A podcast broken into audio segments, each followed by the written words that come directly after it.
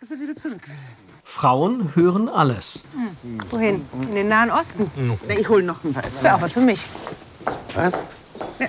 Schon vergessen? Ich war auch im Außendienst. Und du warst eine gute. Ich war eine gute. Holger tritt hinaus auf die Terrasse und gibt Miriam einen flüchtigen Kuss auf die Wange. Unvergessen. Warum bist du denn zurück nach Afghanistan? Schusssichere Weste, Maßnahmekatalog. Sowas, was man zu Hause nicht hat, wenn du verstehst, was ich meine. Ich brauche einen Cognac. Miriam knallt die Weinflasche auf den Esstisch und holt sich etwas Stärkeres, während ihr Mann den Grillmaster gibt, jetzt, da er mal zu Hause ist. Wo ist denn eigentlich Evi? Egon Erwin? Egon Erwin. Ich rieche nichts. Dann kann er nicht da sein. Holger, bitte.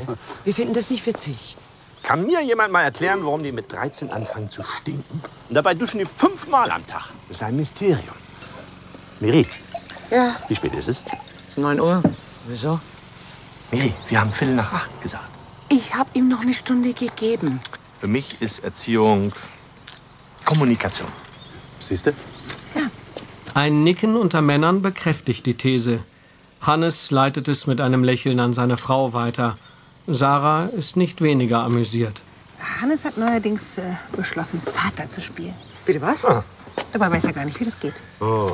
Dabei denkt er immer noch, sie sei erst sechs. Sarah lächelt ihren Mann liebevoll spöttisch an. Hannes nimmt es mit Humor. Ein schöner, leichter, ein verliebter Humor, weit von dem Galgenhumor entfernt, der sich in Holgers und Miriams Ehe breit gemacht hat. Ich werde zu Hause bleiben. Ich schreibe einen Roman und ich werde ganz nebenbei meiner Tochter, also unserer Tochter, beim Erwachsenwerden zuschauen. Ich werde Ballettaufführungen mit ihr besuchen, Sinfoniekonzerte. Ich werde das erste Glas Rotwein mit ihr trinken. Und ich werde sie in die Welt der Dichter und Philosophen einführen.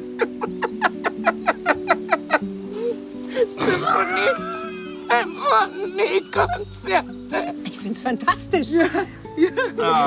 Miriam kann sich kaum mehr auf dem Gartenstuhl halten und Holger kippt sich jetzt auch einen Cognac herunter. Spät am Abend haben sich die vier in das Traumhaus aus Beton und Glas zurückgezogen und fläzen sich auf wohlverdienten Designermöbeln. Der ganze Abend war ein bisschen angespannt. Aber er lief gut. Bis zu diesem Moment. Bis zu diesem Augenblick. Holger hebt sein Weinglas und verharrt. Ach du Güte. Ganz ruhig bleiben. Kontakt halten. Schnell die Tür zu. Denn in der Tür ist ein düsteres Wesen erschienen. Eine Mischung aus Grufti und Punk mit dunklem Hoodie und Turnschuhen. Es bewegt sich in Slow Motion, schlurft herein, lässt mitten im Zimmer seinen Rucksack zu Boden gleiten, ohne irgendjemanden eines Blickes zu würdigen. Er. Der Teenager, der aussieht wie ein langes, dürres Insekt, macht genau das. Er geht zum Kühlschrank, öffnet die grifflose Tür und angelt sich eine Cola heraus. Sein Vater kennt jede seiner Gesten auswendig. Und dann? Eiskalte Cola rinnt durch den Hals des 13-Jährigen. Miriam würde am liebsten im Erdboden versinken vor den Freunden, aber die Vater-Sohn-Show beginnt gerade erst. Er trinkt die ganze Dose, ohne abzusetzen. Vielleicht sagen wir mal guten Abend, junger Mann.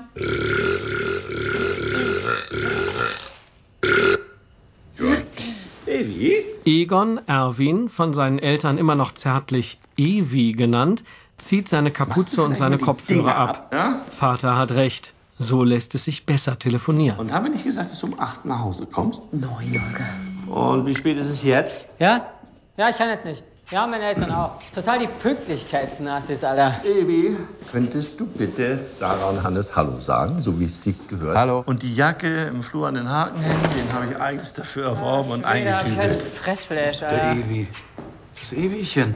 Das ist doch erst gestern gewesen, dass ich dem die Schwimmflügelchen angemacht habe. Gnädigerweise noch ein Dessert übrig gelassen. Die Jacke landet auf dem Parkett. Hannes und Sarah winken ins Leere. Holgers Worte verpuffen im Raum. Egon Erwin hat sich sein Handy zwischen Ohr und Schulter geklemmt, reißt erneut den Kühlschrank auf und schnappt sich einen Pudding. Meine Laktoseintoleranz ist denen ein Dreck wichtig. So richtig schön mit Schokolade und Sahne und Milch, Alter. Man kann nicht verrecken und das ist denen scheißegal, Alter. Würdest du bitte die Dose hier wegräumen, Evi? Der Nachtisch landet in der Spüle. Der Junge verzieht sich. Sarah und Hannes staunen verdutzt. Miriam lächelt bemüht und nippt unentwegt an ihrem Wein.